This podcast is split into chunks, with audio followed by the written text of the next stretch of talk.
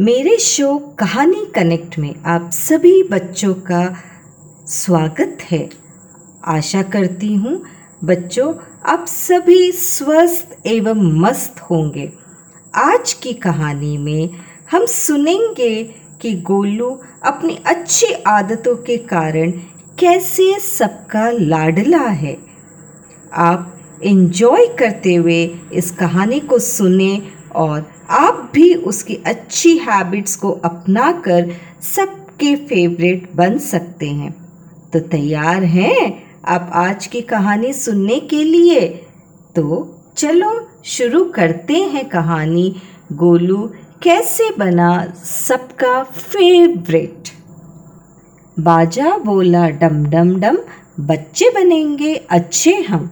मेरे प्यारे बच्चों आज मैं आपको कहानी सुनाने जा रही हूँ गोलू की। गोलू बड़ा सुशील और अच्छा बच्चा है। वह सुबह स्कूल समय से कुछ पहले आ जाता है। उसको देखते ही स्कूल के चौकीदार के चेहरे पर हँसी आ जाती है, क्योंकि वह उनसे बड़े प्रेम से बोलता है और कभी कभी उनको एक फूल भी देता है। विद्यालय में अंदर जाते ही वह सबसे पहले माली काका के पास जाता है एवं उनके साथ पेड़ में पानी डालता है और साथ में उनके गाता है, पेड़ों की करो रक्षा, मत काटो उन्हें। पेड़ों की करो रक्षा, मत काटो उन्हें, वरना तरस जाओगे।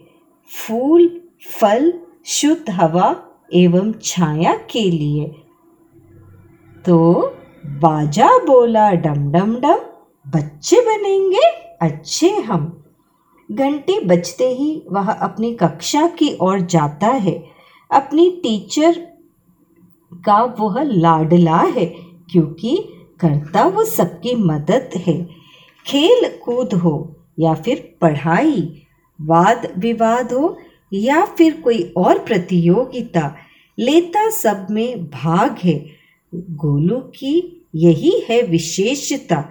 जीतने पर होता है खुश, पर करता नहीं घमंड है।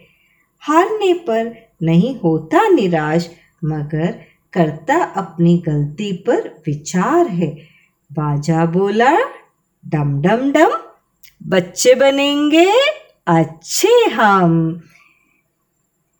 करे नहीं छुट्टी कभी। रोज आता वह स्कूल है। किसी दिन अगर नहीं आए तो सूनी सूनी लगती पूरी क्लास है।